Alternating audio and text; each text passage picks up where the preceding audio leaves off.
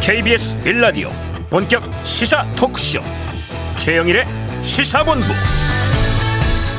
안녕하십니까 최영일의 시사본부 시작합니다 최근 이슈에 블랙홀이 되고 있는 대장동 개발 의혹 자고 나면 새로운 뉴스가 더해지면서 이거 정말 한국 사회의 판도라의 상자 아닌가 깜짝깜짝 놀라게 되는데요.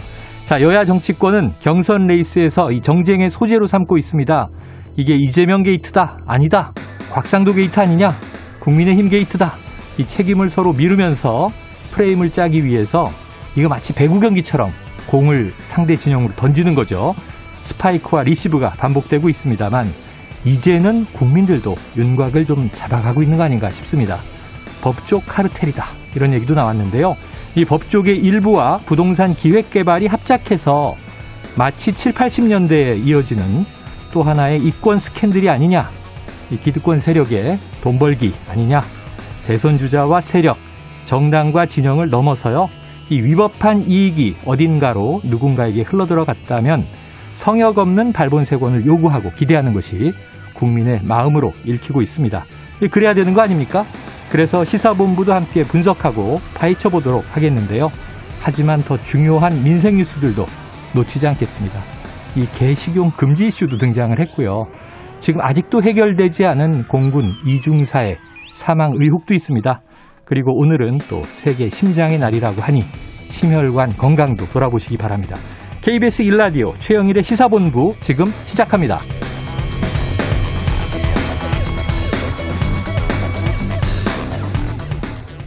네, 최영일의 시사본부 오늘 코너 잠깐 소개해드립니다. 1부에서는요, 오늘의 핵심 뉴스를 한 입에 정리해드리는 한입 뉴스 코너 기다리고 있고요. 2부 10분 인터뷰에서는 오늘 주진우 기자가 직접 출연해서 화천대유의 키맨들을 파헤쳐 준다고 합니다. 기대가 됩니다. 자, 이어서 진격의 보수, 그리고 사건 본부도 준비가 되어 있습니다. 자, 한 입에 쏙 들어가는 뉴스와 이 찰떡궁합인 디저트송, 이제 청취자 여러분 다 알고 계시죠? 저희가 신청, 노래 신청을 받고 있습니다. 오늘 뉴스에 어울리는 노래가 있으면 문자 샵 9730으로 자유롭게 보내주세요. 오늘의 디저트송으로 선정되신 청취자께는 별다방 커피 쿠폰을 저희가 쏩니다. 많은 참여 부탁드리고요. 짧은 문자 50원, 긴 문자 100원입니다.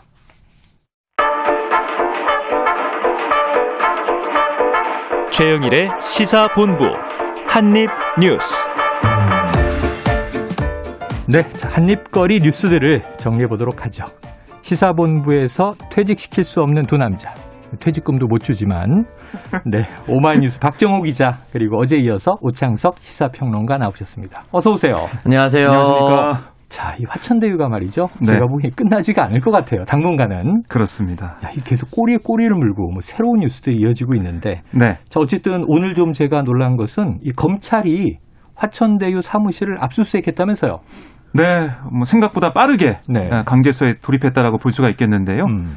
이 화천대유 사무실을 비롯해서 이 성남도시개발공사 기획본부장실, 청와동인 4호 대표인 남욱 변호사의 사무실 등에 대해서 네. 동시 다발 압수수색을 진행하고 있고 아, 또 이 유동규 전 성남도시개발공사 사장 직무 대행의 주거지를 비롯해서 어허. 뭐 천화동인 2호에서 7호 실소유주들의 주거지 등도 압수수색 대상에 포함됐다 이렇게 전해지고 있습니다. 인물들이 다 막나가 됐네요. 그렇습니다. 아, 이 검찰이 좀 빠르게 움직이면서 어, 이 주요 인물들에 대한 그런 수사나 아니면 여러 가지 조치를 좀 하고 있는데요. 네.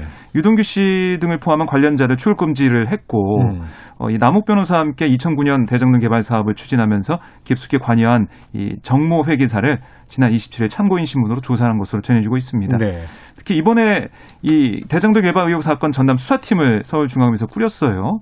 여기 보면은 주축인 경제범죄 형사부 검사 9명 전원과 공공수사 2부 검사 3명, 반부패 강력수사 협력부 검사 1명, 음. 수원 동, 동부 북부지검 검사 1명씩 파견을 받아서 총 검사가 16명으로 구성이 어. 되어 있습니다. 여기다가 대검의 회계 분석 수사관도 합류를 했습니다. 야, 수사 규모는 뭐 꽤 커져 있네요. 그렇습니다. 그렇다면 이제 검찰의 의지도 뭔가 반드시 밝혀내겠다. 네, 이렇게 뭐 읽히는 대목이죠. 특검 얘기가 계속 정치권에서 나오기 때문에요. 네네. 어, 최대한 검찰이 충실히 그다음에 어떤 뭐 결과를 내는 수사를 좀 하겠다라는 의지가 아. 느껴집니다. 속도를 낼 것 같네요. 네, 일단 이제 여야를 가리지 않고 네네. 지금까지는 인물 이름만 거론된 사람들을 볼 때 여야 가리지 않고 관련되어 있는 것이기 때문에 연루자가 많아요. 네, 좀 걱정이 되는 것은 음. 보통 이렇게 큰 사건이 터졌을 때 여야 인물이 동시에 많이 개입되어 있으면은 네. 돌출된 몇몇을 제외하고 그냥 지나가는 경우도 좀 있었습니다. 아, 과거에. 네, 제가 어제도 말씀드렸다시피 라임 옵티머스가 처음에는 민주당 계열 사람, 네. 청와대 관련된 사람이었다라고 했다가 또 상대 진영의 사람이 갑자기 나오니까 또 흐지부지 또 지나가는 모습이. 됐어요. 네. 결과적으로 라임 옵티머스 다시 설명해 보라고 하면은 설명하기는 좀 어렵고 뭔가 잘못됐는데 처벌받은 사람 별로 없는 것 같고 음. 국민들만 피해보고 그러면 그 사건이 재발하지 않도록 어떻게 할 것인가에 대한 그 물음표는 해결되지 않았습니다. 네, 네. 이 화천대유와 관련된 내용도 그렇게 혹시나 될까 좀 걱정인데 어. 지금 이 부분에 대해서 많은 사람들이 이번에 발본 세건 해야 된다. 만약에 네. 특혜가 있다라고 하면은 다시는 한 기업에게 특정 음. 기업에게 또는 법조 기자와 또는 법조인이 이렇게 강하게 유착되어 있는 것으로 보이는 음. 사- 이런 일들을 다시 끊어내야 된다라고 얘기를 하고 있거든요. 그럼 어디서부터 어떻게까지 끊어내는 것이 맞는 것인가? 네. 이 부분 좀 따져봐야 될 것이고 지금 성남 도시개발공사라는 것이 새롭게 만들어진 거였잖아요. 그렇죠. 그때 LH도 쓸 수 없었고 경기개발공사라고는 GH도 쓸 수 없으니 음. 이게 성남 그 도시개발공사를 새로 만들었는데 음. 그럼 이렇게 만들어서 지자체별로 앞으로 해서 공공이 들어가는 것이 맞는 것인지 음. 환수하는 것이 정례화되려면 어떻게 해야 되는 것인지. 네. 근데 중요한 거는 그 당시에 왜 성남이 전부 다 할 수 없었는가? 따져보면은 성남 지자체가 그 전에 모라토리엄 선언하고 네, 약 네. 1조 5천억 원을 조달할 수 없는 지자체 예산 한계가 있었습니다. 뭐 지자체 파산이었죠. 네. 그런데 성남시는 다른 지자체에 비해서는 시이긴 하지만 음. 다른 시에 비해서는 예산을 좀 더 많이 뽑아낼 수 있는 시거든요. 네. 그러니까 IT 기업들이 많이 상주되기 때문에. 분당구가 있잖아요. 네, 또. 그러니까요. 그럼 만약에 성남시가 아닌 훨씬 더 자립도가 낮은 재정 자립도가 낮은 지자체에서는 아예 뭘 하지 못합니다. 음. 그러면 민간에게 할애할 수밖에 없는데 어떤 지역을 개발하려면 그러면 그 민간에 할애했을 때 민간은 수익을 얻을 수밖에 없을 거란 말이죠. 네. 더큰 수익이 나면 거긴 또 특혜라고 합니다. 음. 그럼 개발할 때마다 특혜 얘기가 또 돌아다닐 거예요. 음. 그러니까 이번에 우리 사회가 이 사건을 조금 면밀히 지켜보고 여야 가리지 않고 수사하되 이 부분에 대해서 어느 정도는 좀 정립을 해야 됩니다. 네. 아, 아, 두 가지 중요한 숙제를 얘기해 주셨어요. 하나는 현재 전개되는 사건의 대상과 범위를 명확하게 해서 네. 발본 세건 하라. 이 첫 번째고 두 번째는 제도화가 필요하다. 제도 개선 필요하다. 이런 얘기 해 주셨는데 야, 이게 오래갈 숙제인 것 같은데 우선 뭐 수사 상황이 좀 빨리 나와서 네. 뭔가 위법한 일이 있었다면 우리가 뭐 퇴직금 50억 막대한 수익에 깜짝깜짝 놀래고 있고요. 매일 새로운 인물이 한 명씩 두 명씩 추가되고 있는데 네. 정리가 되길 기대해 봅니다. 자, 그리고 어제는 지금 이 여당 민주당과 야당 국민의힘 모두 대선 주자 토론회가 있었어요. 네. 다, 다 보셨습니까? 예, 봤는데 네. 국민의힘 토론이 더 재밌었습니다. 심야에. 아, 국민의힘 토론 심야에 있었고. 네, 심야에 있었고. 예, 그리고 좀 이제 이 이른 밤에는 이제 네. 이 민주당 국민의힘 쪽 토론 어, 왜 어떤 포인트가 있었어요? 그냥 뭐 이 주자들의 후보들의 네. 발언이 좀 계속 기대가 돼요. 어, 어떤 걸 물어보고 또 네. 어떻게 답변할까 이런 게 좀 재미가 있는데 네. 저는 어제 보면서 좀 윤석열, 홍준표 두 후보의 아. 아, 이 주도권 토론이 좀 어떻게 진행될까? 이, 여- 이 야권 내의 1, 2위 후보 그렇습니다. 라이벌이죠. 맞습니다. 그래서 그 설전이 뭐 진행되는 모습을 지켜봤는데 이 작게 502로 관련해서 공방이 있었지 않습니까? 그 이전 토론이었죠. 그렇습니다. 이전 네. 토론에서 홍준표 후보의 질문에 윤석열 후보가 대답 못하는 상황이 있었는데 음. 이번이 약간 좀 비슷한 부분이 있었어요. 아, 그래요. 어제 마침 외교 안보 분야 토론이었잖아요. 그렇습니다. 네. 남북 전력 지수라는 것을 아느냐? 어. 라고 홍준표 의원이 물어봤는데 윤석열 후보가 아, 이 말씀 좀 해달라. 아, 그게 뭐냐? 모르겠다라는 얘기해달라. 얘기를 하면서 이렇게 설명을 했고, 그러니까 작게 공방을 좀 연상케 하는 그런 부분이 있었고요. 음. 그리고 홍 후보가 윤 후보를 향해서 아니 대북 정책을 두고 이 국민의힘과 성격이 다른 얘기를 하고 있다. 그러니까 전 지난번에 핵 관련된 얘기도 네, 그렇고, 아니 그래서 시중에 문성열이란 말이 떠돈다. 어, 이렇게 또 치고 나왔습니다. 그 문재인 대통령과 비유한 건가요? 네. 그렇습니다. 그래서 문성열, 아, 문재인 대통령의 그 성을 따서 이렇게 부른다고 하니까 음. 윤석열 후보도 가만히 있지 않고 그거는 홍 후보가 만든 거 아니냐 이렇게 또 응수하는 모습을 지금 만들어낸 거 아니에요? 그래서 그 부분이 좀 재밌었고 네. 어, 그리고 이- 이런 얘기 있으면 대장동 얘기가 아무래도 안 나올 수가 없잖아요. 대장동 얘기 나오죠? 대장동 그 의혹이 불거지고 악취가 진동했을 때 음. 검찰총장이던 윤석열 후보는 뭐 했냐 음. 아, 이런 지적이 나왔어요. 그러니까 이거는 알고 가만히 있었으면 문제고 음. 몰랐어도 문제다 이런 취지의 지적을 네, 했거든요. 네. 그랬더니 윤석열 후보가 웃으면서 무능해서 죄송하다 아, 이렇게 네네. 얘기하는 부분도 좀 그렇게 또. 넘어가는 방법들이 간혹 보이더라고요. 네. 그러면서 좀 모르겠습니다. 이거는 또 그 시청자분들의 판단이 다 다르겠지만 음. 이렇게 좀 부드럽게 넘어가는 그런 부분들 음. 여기 또 아, 점수 주는 분도 있을 것 네. 같고요. 아니다 거기에 대해서 좀 명명백백하게 좀 얘기하면서 정리하면서 넘어가는 게 좋지 않을까 이런 분도 계시는 것 같습니다. 그래요. 어제. 토론 실력이 네. 저는 이제 윤석열 후보가 조금씩 올라오고 있다고 느끼긴 하거든요. 어, 네네. 근데 여전히 그 기성 정치인에 비해서는 한없이 부족하다고 느꼈어요. 많이 부족하다. 예, 예를 들어서 지금 방금 말씀하셨던 이제 무능해서 죄송합니다라는 것은 음.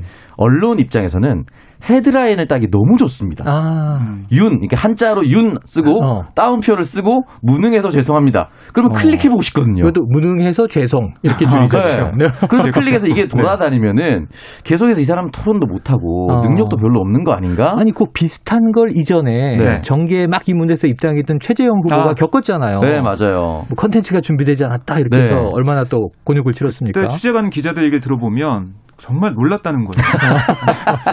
저렇게 솔직할 줄이야.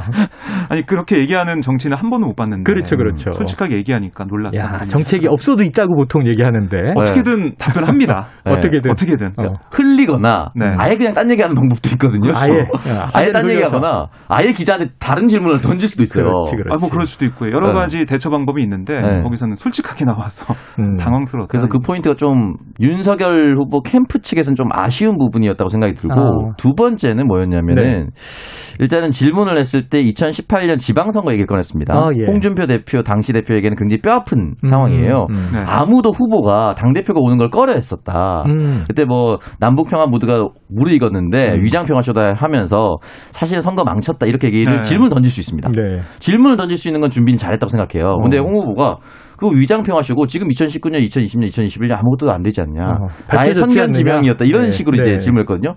거기에서 답변을 또 제대로 못했습니다. 음. 그러니까 질문 하나만 준비해 온 거예요. 아. 그러니까 상대방의 반응에 따라서 뭔가 네. 더 리액션이 있어야 되는데 음. 거기에 대해서 없이 그러니까 이걸 공격하려고 준비한 거 아니겠습니까? 어떻게 보면은. 야, 근데 그러니까 거기에 대해서 반박했을 때뭐 맞아요. 없는 거예요. 그 대목은 저도 봤는데 너무 네. 재밌는 게 홍 후보가 역으로 네. 그때 1, 2년 후에 위장 평화 쇼로 드러났잖아요. 네. 네, 네. 당신 뭐 하셨어요 그때? 오히려 도치기를 당하는 그러니까 더. 세게 나가면 음. 이게 굉장히 좀 당황하는 것 같아요. 네. 그래서 사실 그렇게 되면? 후보 입장에서는 당시 저는 그냥 공무원, 검찰 공무원이었기 때문에 네. 발언할 기회는 없었다. 음. 이렇게 넘어가고 이렇게 하면 되는데 그렇지. 그제 질문에 대한 답변을 전혀 준비하지 않은 모습이었고 아. 홍 후보 역시 사실은 이게 점점 퀴즈쇼 형식으로 네네. 작게 501호가 그렇죠. 한번 먹히니까 네. 전력 지수가 뭡니까? 그리고 하태경 후보랑 맞붙었을 때는 음. 그러면 모병제 하면 좋은데 음. 인원수 어느 정도 할- 하고 싶습니까라고 질문을 하태경 후보가 하니까 홍준표 후보는 저는 한 30만 명쯤 하고 싶습니다. 이렇게 얘기를 한 거예요. 아, 그래요. 30만 명 추산 기준이 없습니다. 그렇죠. 어. 그냥 자기 대중으로 얘기한 거고 하태경 후보는 잘 됐다 싶어서 그럼 25만 명을 줄인다는 건데 어떻게 할 겁니까? 음. 이렇게 서로 이제 퀴즈쇼 던지듯이 그냥 네네. 공격 용도로 쓰니까 진짜 대통령이 돼서 외교 안보를 책임지려고 하는 건지 네. 약점만 노출시키려고 공격하는 건지 말꼬리 잡고 네, 그런 참, 것만 계속 주고 지금 뭐 청취자 여러분들의 여러와 같은 소리가 들리고 있어요. 오창석 평론가를 윤석열 캠프로 보내라. 어, 저 잘할 수 토론 있습니다. 가회, 토론 참모가 되는 거죠. 보내주십시오. 아, 잘할 수 있다? 아, 예, 지금. 제안한 거죠? 네, 윤석열 캠프 어제 아. 마침 대변인 연결했었는데 다음에 아, 네. 한번 의중을 좀 여쭤보도록 네, 하고요. 퇴직하시는 걸로. 네.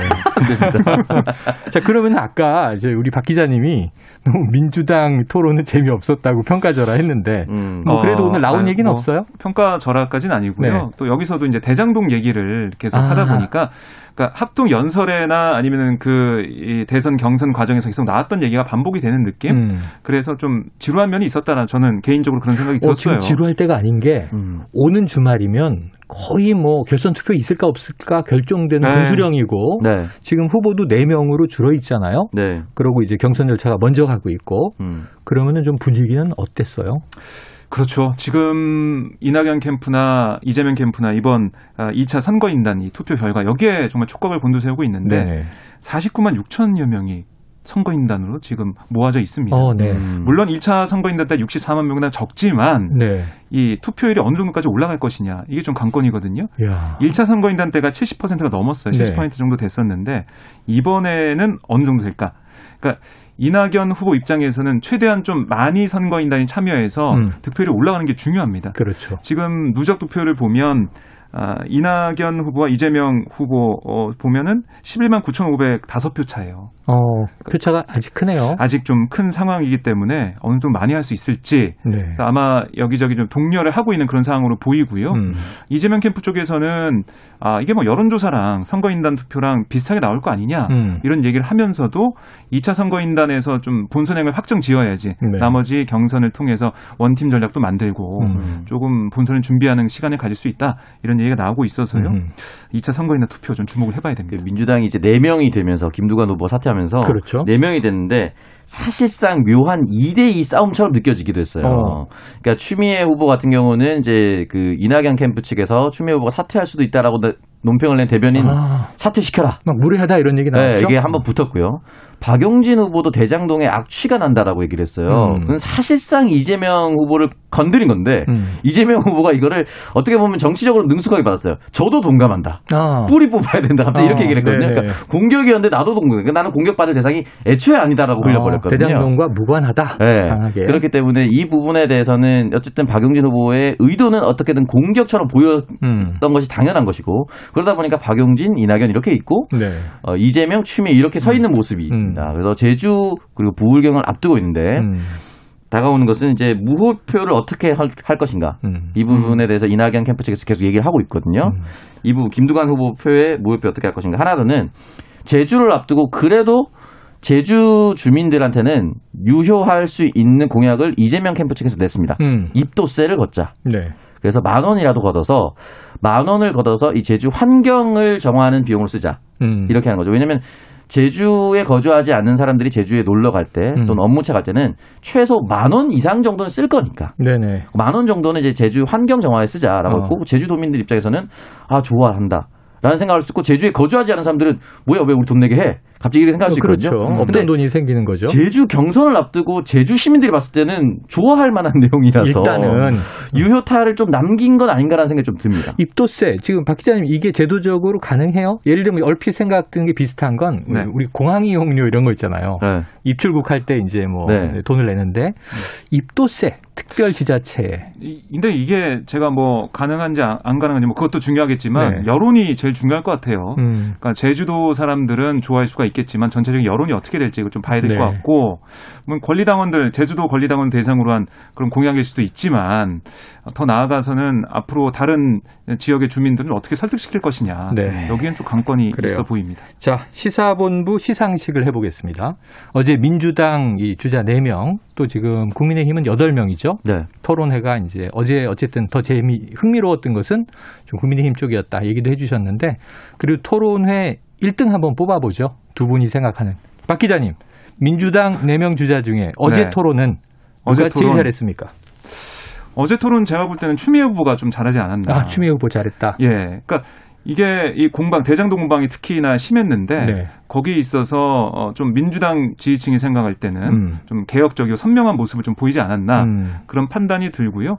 어, 물론 뭐 네 명의 후보가 각자 자기의 장점을 발휘하려 노력했지만은 음. 추미애 후보가 좀 어, 튀었다고 해야 되나요? 네. 조금 눈에 좀 보이는 도드라지는 모습을 네, 보였다는 네, 생각이 네. 들고 국민의힘 같은 경우는 어, 저는 그래도 아무래도 홍준표 의원을 계속 보게 돼요. 아, 그래요. 뭐라고 할까? 음.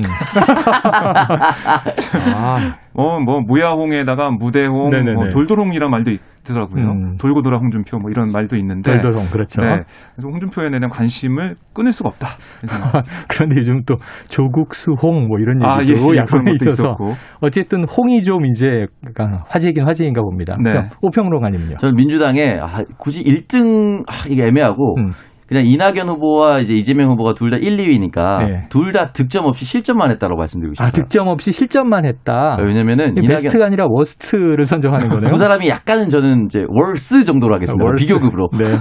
왜냐면 이낙연 후보가 이제 이재명 후보에게 얘기 던졌을 때 대장동 관련해서 계속해서 질문하니까 네. 이재명 후보가 발끈하면서 아 지금 경찰 조사하는 것도 아니고 어. 수사하는 것도 아니고 이런 식으로 하냐. 음, 그러니까 이게 결과적으로는 흘릴 수 있는데 음. 아또 이재명 후보 역시 성격이 저렇게 거칠다. 보통은 토론에서 화내면 지는 거죠. 네, 이렇게 해서. 어쨌든 약점이 또 노출됐어요. 네. 그리고 이낙연 후보 같은 경우는 공공이 담당하겠다고 했는데 음. 제가 앞서 대장동과 관련해서 말씀드렸듯이 공공이 담당할 수 없는 이유가 예산이 한계가 있기 때문이에요. 네. 여기에 대해서 어떤 해법을 제시하고 질문했으면 음. 저는 굉장히 베스트였는데 네. 해법 없이 그냥 공공만 공공이 전부 하겠다라고 했으면 음. 이것도 사실은 실체가 없는 거거든요. 그래요. 그러면은 국민의힘에서는요. 국민의힘은 아 저는 1등은 그래도 유승민 아, 음. 예, 보이지 않았지만 그래도 정책적으로 가장 준비를 음. 많이 한 것 같고요. 정책 중심으로 많이 토론을 네. 하시더라고요. 그래서 신스틸러 얘기해도 됩니까? 아, 신스틸러. 안상수 후보. 저는 공감. 한 표 드립니다. 어디 안상수 후보, 어우, 저는 빵 터졌어요. 먼저 모두 발언하기 전에 저 사과 먼저 한번 하고 하겠습니다. 저 갑자기 나와서 고개 꾹 네. 90도로 인사하고 시작하시고 마지막 발언 때도 이 X들 가만두지 않겠다. 맞아요. 대장동 우적을 발표합니다. 막. 네. 그래서 너무 재밌었습니다. 자, 시사본부가 뽑은 어제 토론. 예, 민주당과 국민의힘 1위. 추미애, 홍준표, 유승민, 그리고 신스틸러 안상수 후보. 축하드립니다. 뭐, 별도의 트로피나 부상은 없습니다만. 그래도 방송에서 이렇게, 뭐, 영예죠, 영예. 야, 어쨌든 계속 지켜봐야 됩니다. 이제 8명이 국민의힘도 4명으로 또 추려질 시기가 다가오고 있고요. 네. 그리고 이제 민주당은 정말 오는 어, 10월 1일, 2일, 3일. 1일이 제주 경선이고 아까 말씀하신 대로 그죠? 네. 2일이 부울경. 불경. 그러니까 제가 궁금한 거는 김두관 후보가 사퇴하면서 이재명 후보 지지를 표명했는데 네. 이 부울경이 좀 영향이 있겠어요? 아무래도 경남지사를 김두관 의원이 했기 때문에 영향 PK에서는 영향이 있다. PK에서는 영향이 있을 음. 것 같습니다. 그래요. 음. 오평론가님도 공감해요? 저도 좀 충분히 공감하고요. 이제 음. 그 군수부터 이제 도지사까지란 슬로건을 예전에 네, 경남 맞아요. 도지사 할때 어. 썼거든요. 그러면 남의 군수 그 일종의 흔히 말하는 조직들이 조금 남아 있습니다. 음. 그리고 본인이 양산의 기틀을 잡아서 국회의원이 됐고요. 어. 그리고 부산의 북강서 갑의 전재수 의원을 이재명 캠프에서 영입을 했기 어, 때문에 네. 조금 더 결속력이 있지 않을까 아, 그런 생각이 듭니다. 풀뿌리의 영향력이 그리고 뭐 있겠다. 부울경에 보면은 아무래도 뭐 TK보다는 덜하겠지만은 예. 정말 열심히 활동하는 당원들이 많거든요. 음, 민주당 당원들이 음. 좀 취약 지역이다 보니까 네. 그러니까 김두관 의원이 사퇴하면서 뭐라고 했냐면 개혁을 완수할 후보가 이재명 후보다 음. 이런 취지의 지지선을 했단 말이죠. 알겠습니다. 거기에 대한 반응을 좀 하지 않을까 그래요. 싶습니다. 그리고 이제 3일에 인천 경선이 있으면서 음. 2차 슈퍼위크로 불리는 국민 선거인단 누적 발표가 또 이어지겠습니다. 오는 주말 민주당 한번 뭐 지켜보고요. 자, 여기서 잠시 교통 정보 듣고 돌아옵니다. 임초희 리포터 나와 주세요. 네, 이 시각 교통정보입니다. 현재 경부고속도로 서울 쪽 오산 부근에서 혼잡합니다. 1, 2, 3차로를 막고 사고 처리 중이라 일대 4km 구간 정체고요. 기흥 진출로 갓길에도 사고 있어서 주의하셔야겠습니다. 더 가서는 수원부터 신갈, 달래내 부근에서 반포까지 정체고요. 반대 부산 방면은 더디게 정체가 풀렸었는데 이제 꽤 수월해졌습니다. 한남대교에서 서초, 신갈에서 수원, 그리고 천안휴게소부터 옥산 부근까지 교통량 많고요. 논산 천안고속도로는 논산 방면으로 천안 분기점에서 남천안, 다시 남풍세에서 차량터널 쪽으로 각각 2km 구간 막힙니다. 수도권 제일순환고속도로는 일산에서 판교 쪽으로 서운 분기점부터 송내까지 더딘 흐름이고요. 반대 판교에서 일산 쪽은 소래터널 부근부터 서운 분기점 쪽으로 제속도 못 냅니다. 호남고속도로 순천 쪽은 금산사 부근 1차로에서 빗길 사고가 발생해서요. 주의하셔야겠습니다. 사고로 인한 정체는 없습니다. KBS 교통정보센터에서 임초였습니다.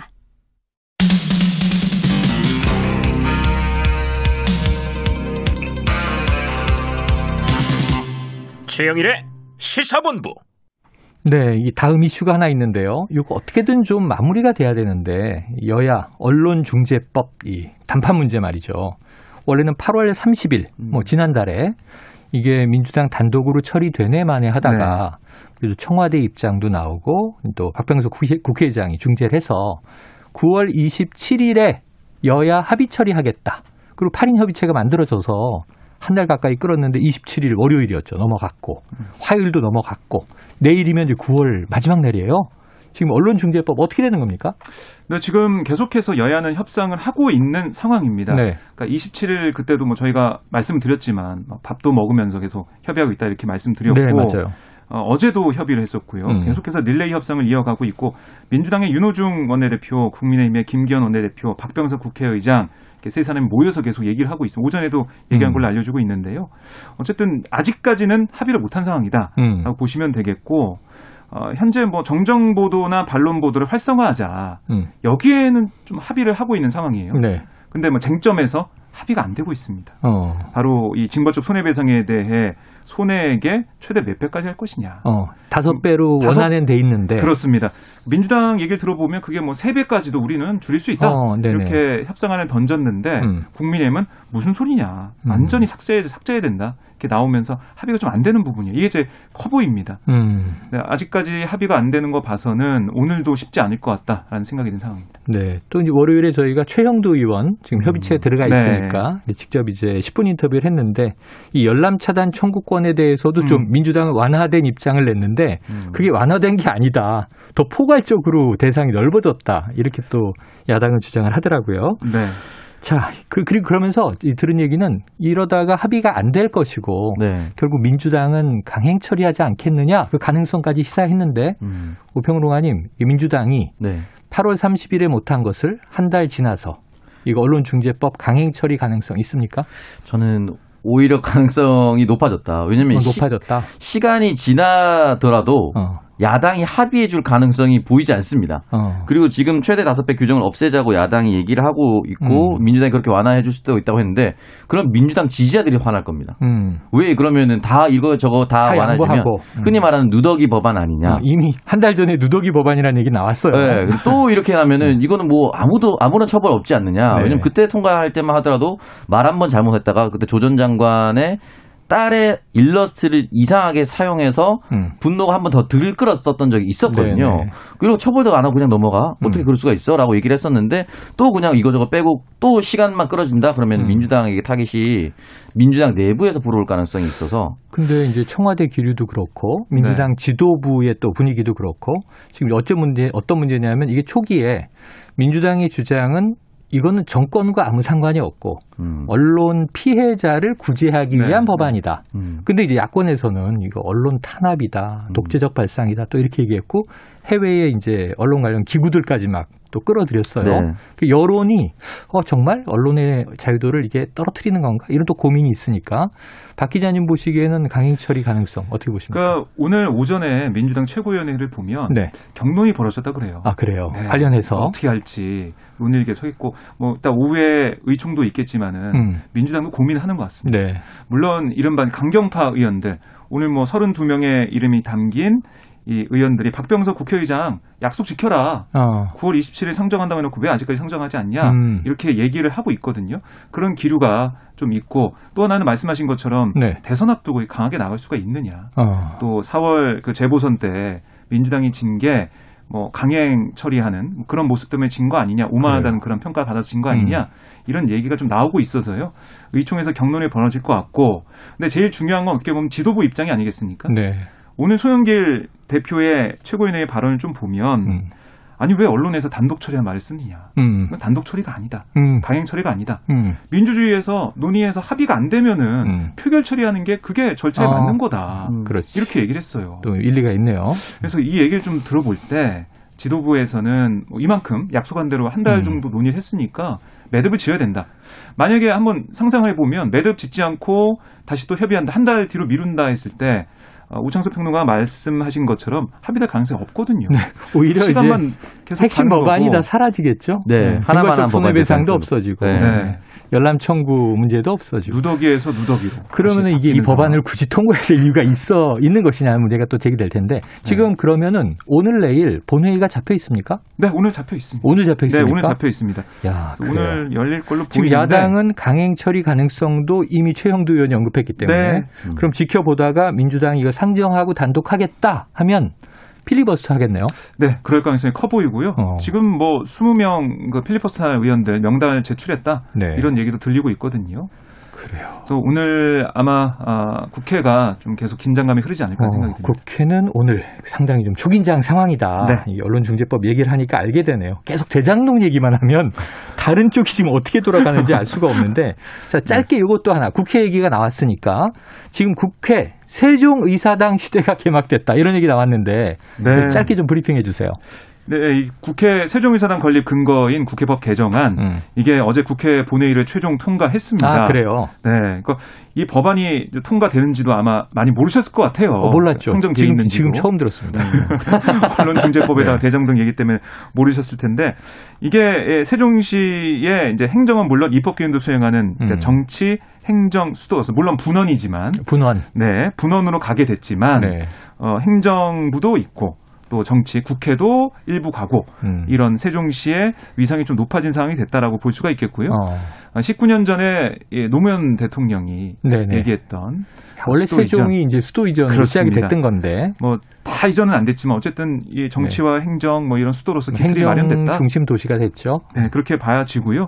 지금 상임위가 18개가 있는데 음. 그중에 지금 세종에 있는 정부. 기관이 11개가 있어요. 그래서 어. 11개 상임위는 최소한 가지 않을까. 네. 그리고 뭐 보좌관이나 뭐 등등해서 다 가면 5,200명 정도는 가야 된다. 어. 이런 추산도 좀 나오고 근데 있습니다. 이게 상주는 아니고 왔다 갔다 할 거 아니에요. 오병로 가님 어떻게 많이 쓸까요? 세종 의사당? 아, 이게 많이 쓰도록 만들어야 되는데, 네. 사실은. 이게 분원을 될까요? 만들었다는 게 첫 발을 내딛었다는 것에 의미를 둬야 할 것인가. 음. 아, 이 생각을 해보면은, 그래서 첫 발을 내딛는 것에 의미를 둬야 된다. 예전에 세종시 이전했을 때 노무현 대통령 처음 공약됐을 때, 음. 2002년에 어떤 얘기가 나왔었냐면, 아니, 통일이 곧 다가올 건데 뭘 수도를 또 옮겨? 이런 음. 얘기까지 나왔었어요. 그만큼 지역 이동하는 걸 싫어했었는데, 저는 그 이면에는 국회의원 3분의 1 이상인 수도권 국회의원들이 싫어했던 것도 있었을 겁니다, 분명히. 음, 그렇죠, 그렇죠. 굉장히 지역구 활동하고 국회에 왔다 갔다 하기 편했었거든요. 음. 세종 내려가면 좀 불편해집니다. 세종 아. 국회의원만 좋아하겠죠. 음. 그렇기 때문에 이 부분에 대해서는 실제 업무도 수행한다는 것을 보여주기 위해서는 음.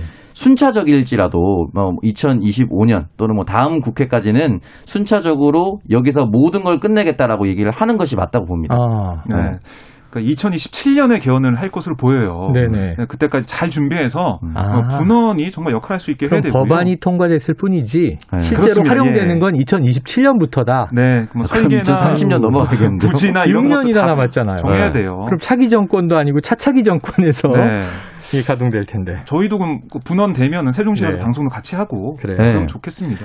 한 4년, 5년 예. 뒤인가요? 오늘 안타까운 뉴스가 또 하나 있는데 시간 관계상 음. 이건 다음에 다뤄야 될 것 같네요. 지금 공군 그 여성 중사 네. 이예람 중사 부모님이 이름을 공개했습니다. 네. 사진도 공개했죠. 네. 그러면서 이제 실명 공개한 이유가 진상 규명이 안 되고 있다 음. 하면서 이 부모님들 유가족은 특검을 요구했어요. 왜 이렇게 긴 시간 이 문제는 발본색원이 안 되는 것일까? 함께 좀 고민을 해야 될 것 같고. 자, 오늘 디저트송을 발표하면서 두 분은 보내드리겠습니다. 오늘 한입뉴스 정말 아우 흥미진진했습니다. 고맙습니다. 네, 감사합니다. 고맙습니다. 자, 이 시사 본부장님들이 바로 청취자 여러분이시죠. 저는 일개 방송 팀장인데요.